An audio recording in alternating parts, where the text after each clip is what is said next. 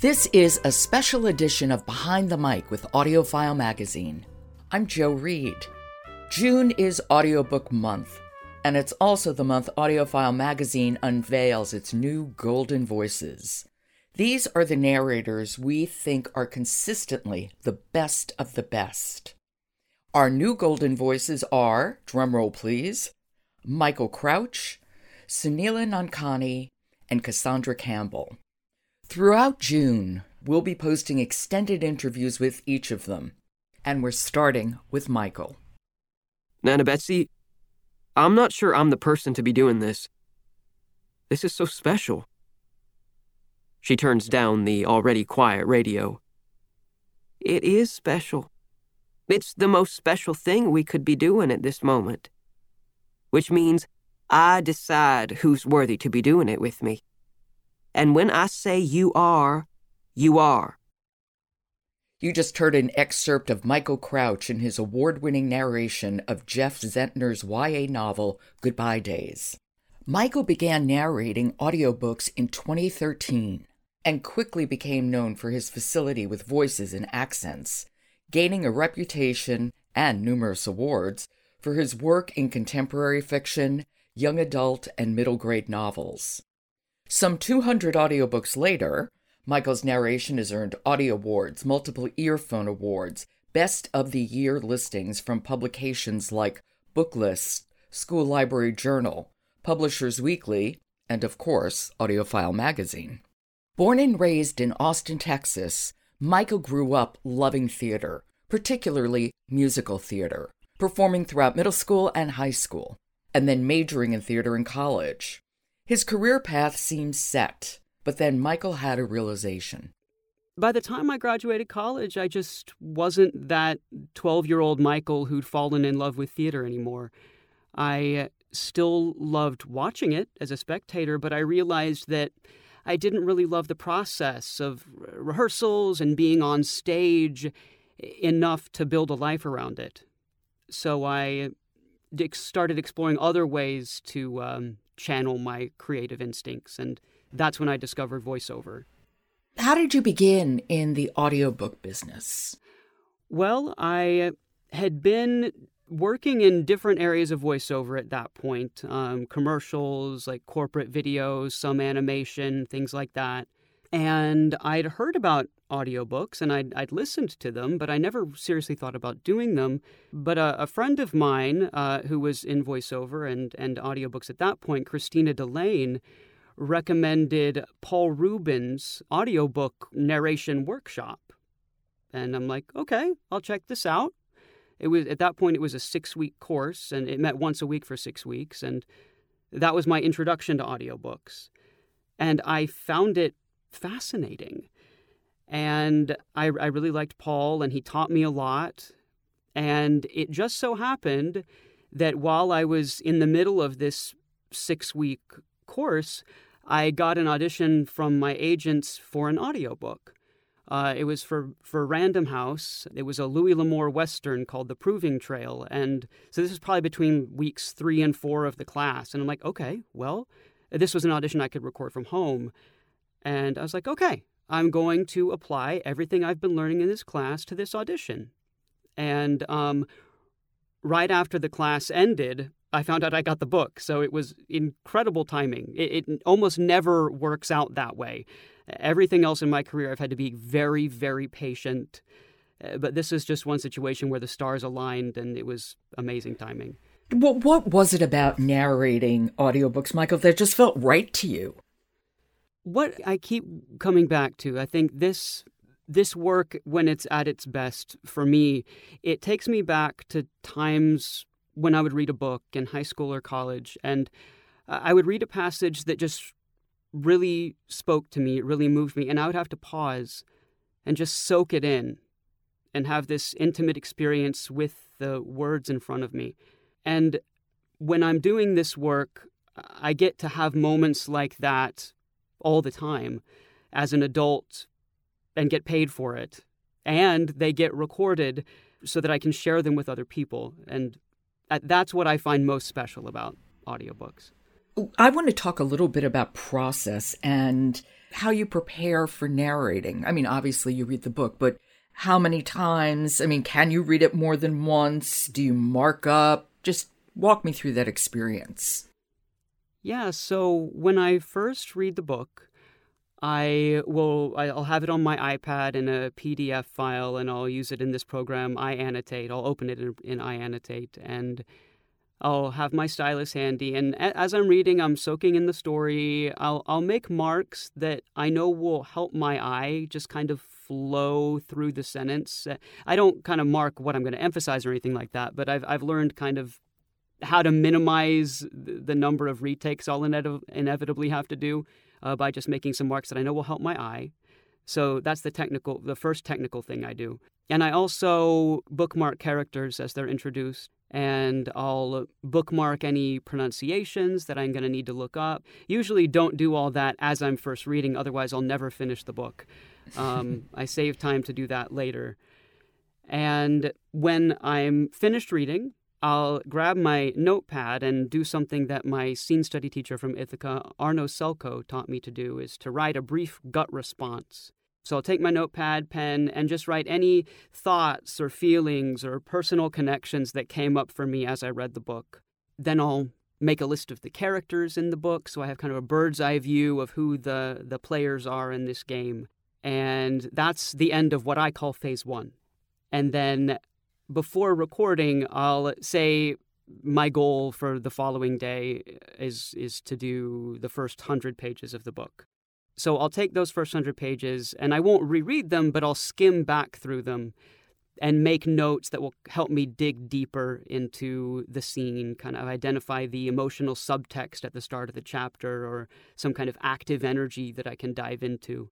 That's also when I'll look up those words that I didn't know the pronunciations of and I'll also take time to make notes about the characters and try to figure out what they sound like. And that's that's my phase 2. And so I'll do all that before I actually step in the booth and record.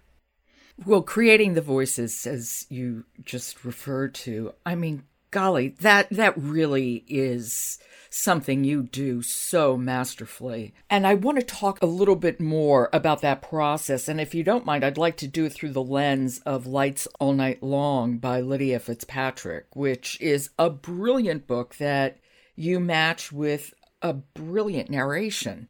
Tell me a little bit about the books and the characters that you created through your voice. Well, yeah, I I love that one. That's one of my favorites I've ever done. The relationship between the the two brothers, Ilya and Vladimir, is just so was so fascinating to me.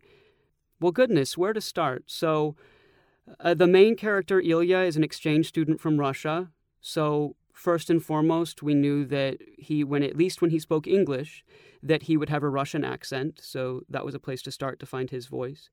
And then contrasting him with his brother Vladimir, who uh, more outgoing than Ilya, who kind of has more of an edge to his voice and also has the accent. So, w- what I'm getting at is in the end, the most important thing to figure out the characters' voices is tapping into their personalities.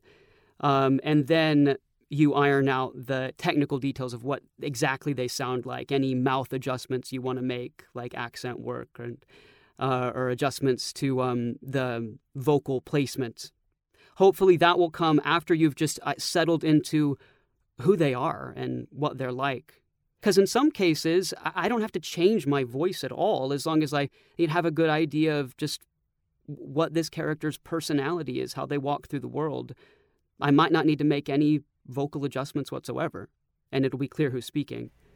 But you have such a facility with women's voices. It's eerie, especially with Lights All Night Long. At some point, I said, wait a minute, wait a minute. I didn't realize this was a multicast. literally looked at my iPhone to say, no, that's just the same person. That's crazy.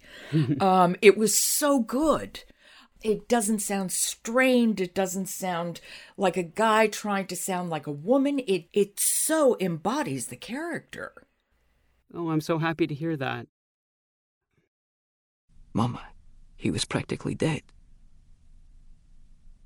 Next to him, Mama Jamie speared a hunk of pork and dropped it into a hot skillet. Droplets of grease splashed Ilya's arm and left pinpricks of pain. I know, she said. I just keep thinking about him as a baby. He always wanted to be held. Cuddle, cuddle, cuddle. All the time. If I put him down, he stretched his arms up to me. And of course, I was always having to tell him no. No, Mama has to work. No, not now. Mama has to cook. I think of that and then this, and I just don't know. How am I supposed to know? Hey, it's Kaley Cuoco for Priceline. Ready to go to your happy place for a happy price? Well, why didn't you say so? Just download the Priceline app right now and save up to 60% on hotels. So, whether it's Cousin Kevin's Kazoo concert in Kansas City, go Kevin, or Becky's Bachelorette Bash in Bermuda, you never have to miss a trip ever again. So, download the Priceline app today. Your savings are waiting. Go to your happy place for a happy price. Go to your happy price, Priceline. I feel at home voicing uh, female characters. I, you know, from from just from a technical standpoint, my voice naturally sits a little higher, so it's not that huge of a stretch for me to sound more feminine. Um, but also, I mean, I, I just try to be as sensitive as I can to the text in front of me and the characters, and and just try to write it to the best of my ability. And I'm I'm happy to hear that that succeeds at times. oh my God, it succeeds. It really succeeds wonderfully. How do you keep the voices straight, though, um, for each character in a novel? And I'm particularly thinking about if you're doing a series like The Potion Master, for example. Well, if it's a series, hopefully I've saved my notes from the first book, the previous book, um, so I can refer back to them. Ideally, I'd even have sound clips from the original book to so I can have an auditory reference. But as far as keeping track of the characters, i the thing that I find most useful is I, I identify a hook, a line, a single line or two that I associate with that character. Going back to Lights All Night Long, like Ilya might be, Mama. It was just the just that one starting line, the way he addresses his mom. Just just a sentence or two that I know will help me dive into a full paragraph in that character's voice. Mm-hmm. Well, with Ilya, you would say no in such a particular way. No. Yeah. I found myself going around saying that, you know, looking at my dog and saying, no. I mean, it was it was very, you know, it's one word, one syllable, but it did open that character up. Oh, I love that. Yeah, whatever it takes to just to find a hook. I mean, I sometimes I'll make physical adjustments. Like I remember, you know, when I did this one character, I compressed my shoulders a little bit. So like I'll make a note knit the brow, tighten up the shoulders, and then you'll find him. Uh, what, whatever it takes, because there's so much material. And sometimes there's so many characters. Whatever shortcuts that will make the process easier for you. I mean, I just try to take what I can and so you so to make it work in the limited amount of time we have to do these things.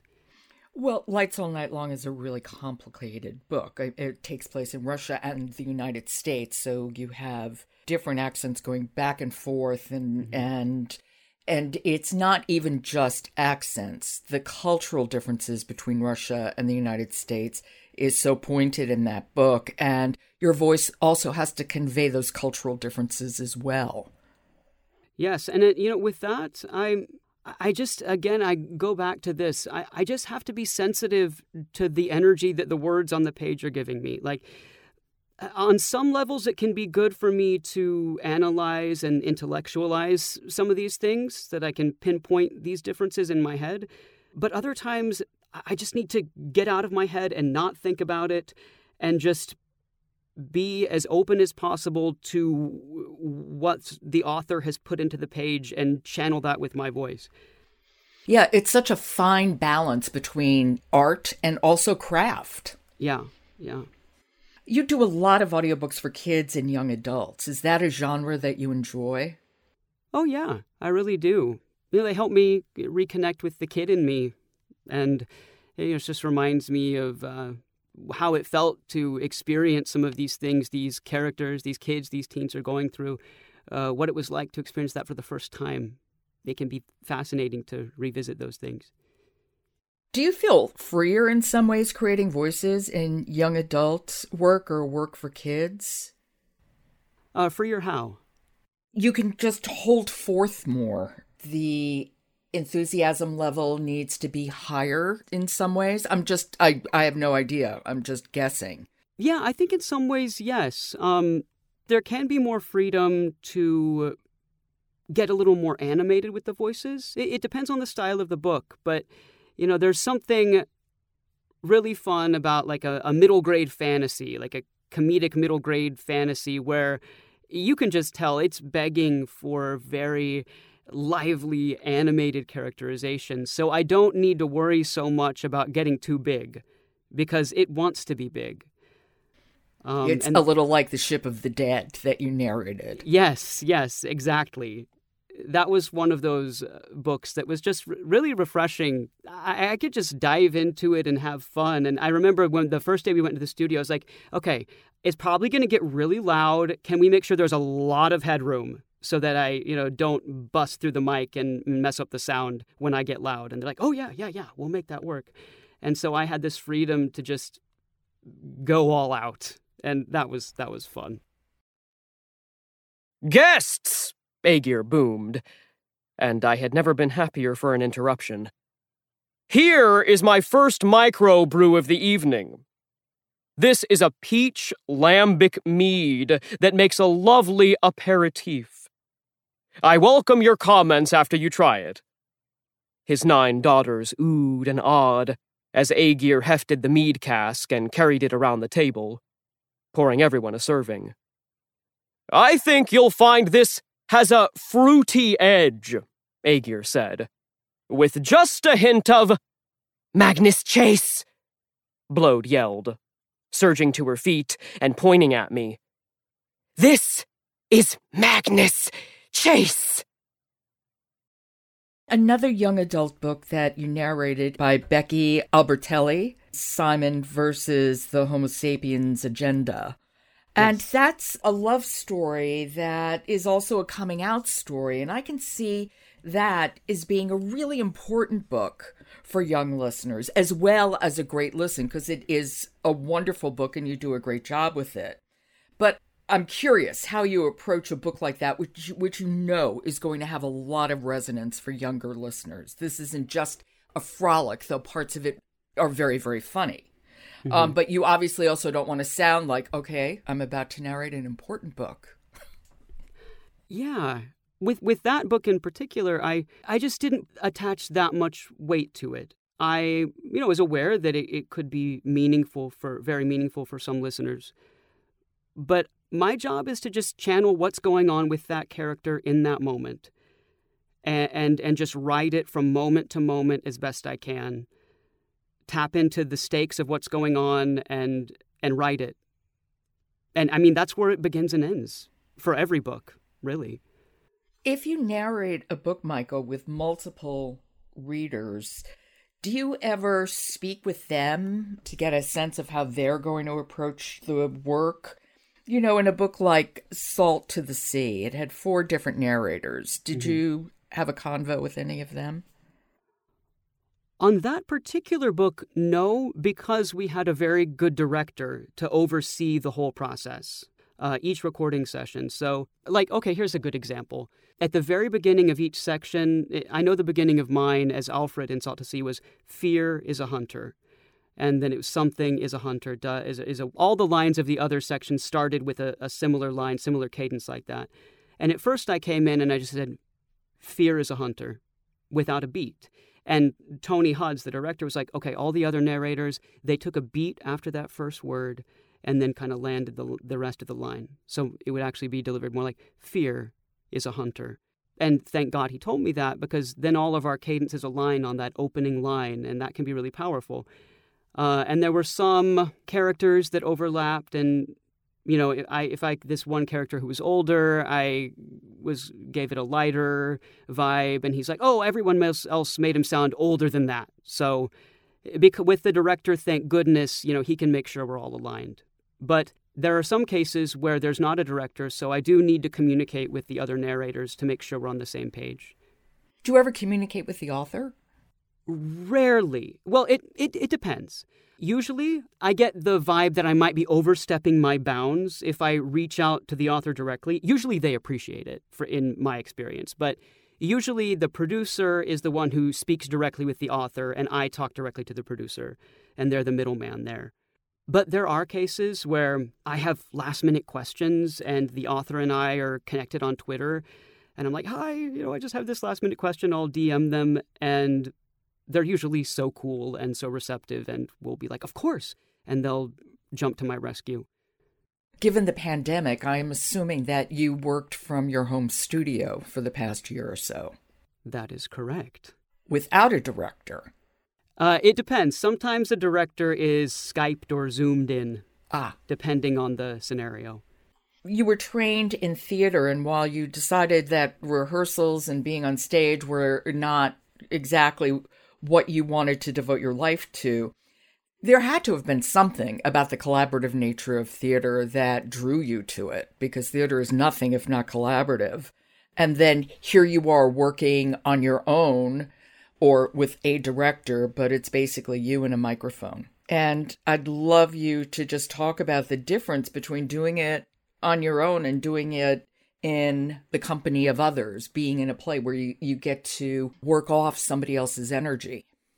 Yeah, I mean, I I do really value being able to feed off of someone else's energy, even in this work, this the same way I might on stage. But that person doesn't necessarily have to be in the scene with me. What I mean is that, like, I could be doing a whole solo section of narration, and just having an engineer in the room to bounce off of just brings me to life and, and helps me to dive into the work all the more. And even better when there's a director and an engineer in the room. Uh, they may not be heard on the track, but we're interacting. And good God, that is something I miss so much uh, when I am totally solo working from home. And even when a director is Skyped in, just in the headphones, listening in, it's good. You're still interacting, but it, it, it's, it's not the same. Another thing, uh, comparing audiobook work to theater, something I've that's been on my mind a, a lot lately, actually, is that in audiobooks there's no rehearsal process like there would be in theater, and I miss that sometimes because the, the there becomes this pressure to get everything right on the first take. At least I know I put that pressure on myself.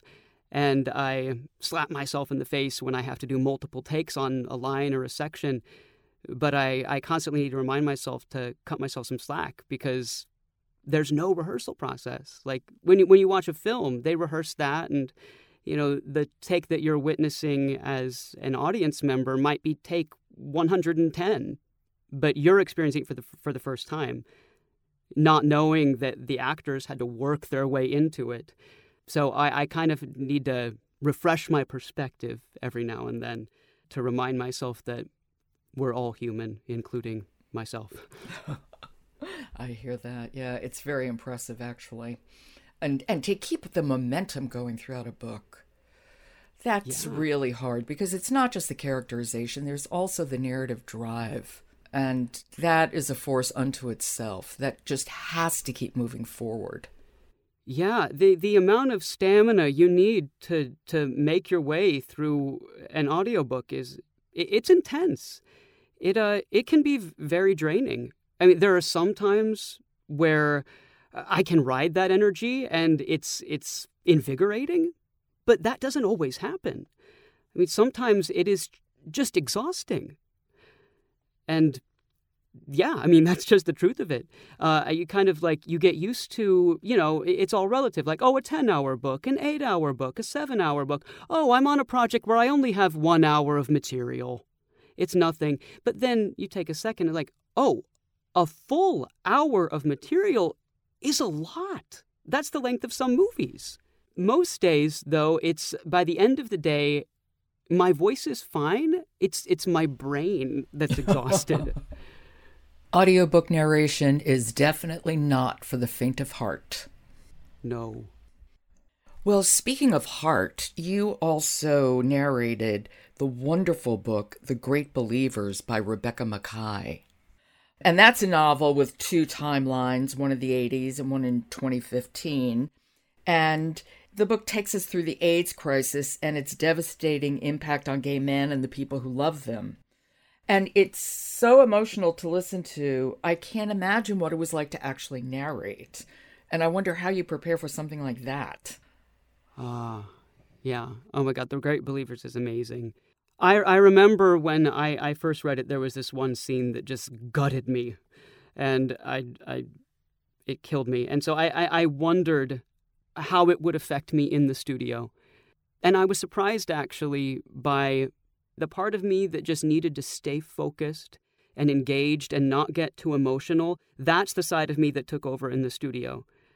And I still felt connected to the scene, but there was also this this this composure that I hadn't anticipated when I went through that particular scene that, that was not present when I first read the book. You know, it's it's interesting because in that book, especially when you're narrating the sections in the 1980s, Rebecca writes it in a way that the crisis is unfolding. And so as the narrator, you also have to bring that immediacy and that sense of the present to um, a time where we all know how it's ending. It's mm-hmm. not good. The writing is there, but you have to be there too with your voice. Yes what you're saying is very true, but I mean that's the way I like to approach every book. Is if there's everything is happening right now in the moment. There are exceptions to that. But um the way I see it, and this comes from my training with Paul Ruben from the very beginning, the, the more I can stay in the moment and discover things as I go, navigate my way through it in the now, the more present the listener will be, hopefully. And so, really, I mean, with that book, I, I didn't do anything different than what I try to do for all the books is just stay present. Do you have books that stay with you? You had mentioned Lights All Night Long, and I imagine this one too. Are there others? Oh yeah. Another one that that really haunted me was this book called Oliver Loving by Stefan Merrill Block.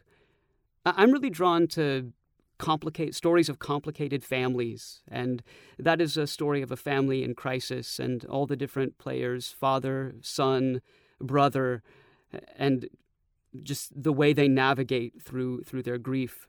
It really moved me. Your father an after hours painter and teacher of art classes at bliss township school had founded the school's young astronomers club and more or less forced your brother and you to serve as its president and vice president but the truth was that you shared with Pa just an artist's dreamy interest in astronomy. The constellations were mostly twinkling metaphors to you both. But that night, in his Merlot warmed way, your father was prophetic. Your own journey into another universe, the universe where your family lost you, began very subtly. Do you listen to audiobooks? Do you have time? I, I do because one thing I don't have time to do is read outside of work. When I'm not reading a book that I'm going to record, the last thing I want to do is sit on my couch and read. so I'll uh, take in the way I take in other books these days is by listening to them. So I do listen to audiobooks, and it's uh, you know it's handy that I can take in a book while multitasking, while you know going for a walk or doing the dishes, all these other things life things that I do outside of work. Yeah, you know, audiobooks really are the largest growing sector of the publishing industry. I think that's one reason why. What do you think could be some of the other reasons why audiences are drawn to audiobooks? I think one thing that draws me to audiobooks is just is the intimacy of them that somebody could whisper in their little booth and it and it gets recorded and and transferred to my ears and I can share that intimate moment with them days hours years later that's something that I find fascinating fascinating as a listener as well as a performer this is going to be a little bit of a hard question. You've become very successful very quickly. You just began in 2013, and here you are many awards later, being named a Golden Voice by AudioFile magazine. From a mm-hmm. very dispassionate point of view, why do you think you've succeeded as much as you have in this in this business, in this art? Oh, that's a good question. God, it's hard for me to pinpoint something that that I do that other people don't do. I mean, I started out in the right place at the right time. That I was taking a class and I got an opportunity to audition for a book that I was the right type for and I ended up getting that first book. Now, it wasn't smooth sailing, you know, I wasn't just showered with books from there on out, but it started with good timing. I mean, I have got a strong work ethic. I've been very dedicated to my craft and, and this work uh, since I've gotten into the business, since I took that class. And I, I think that also has worked to my advantage, that I don't just dabble in this. What does being named a Golden Voice mean for you? Congratulations. Oh, yes. Thank you so much. It's so cool. It's it's amazing. It's it's really wonderful to have my work be recognized, to be in the company of some amazing amazing colleagues and uh, people whose work I listened to before I even started doing audiobooks, who I greatly respect. You know, there are days when I feel uh, brilliant. And then there are just as many days when I feel like I still have no idea what I'm doing. So it is so amazing to have something like this to lean on on those bad days. Michael, it is so well deserved. Truly, you have given me hours of pleasure. And so I thank you. Well, I thank you. You're welcome. That's one of AudioFile Magazine's new golden voices, Michael Crouch. This has been an extended edition of Behind the Mic. Next week, an interview with Golden Voice Soneela Nankani. I'm Jo Reed. Good listening.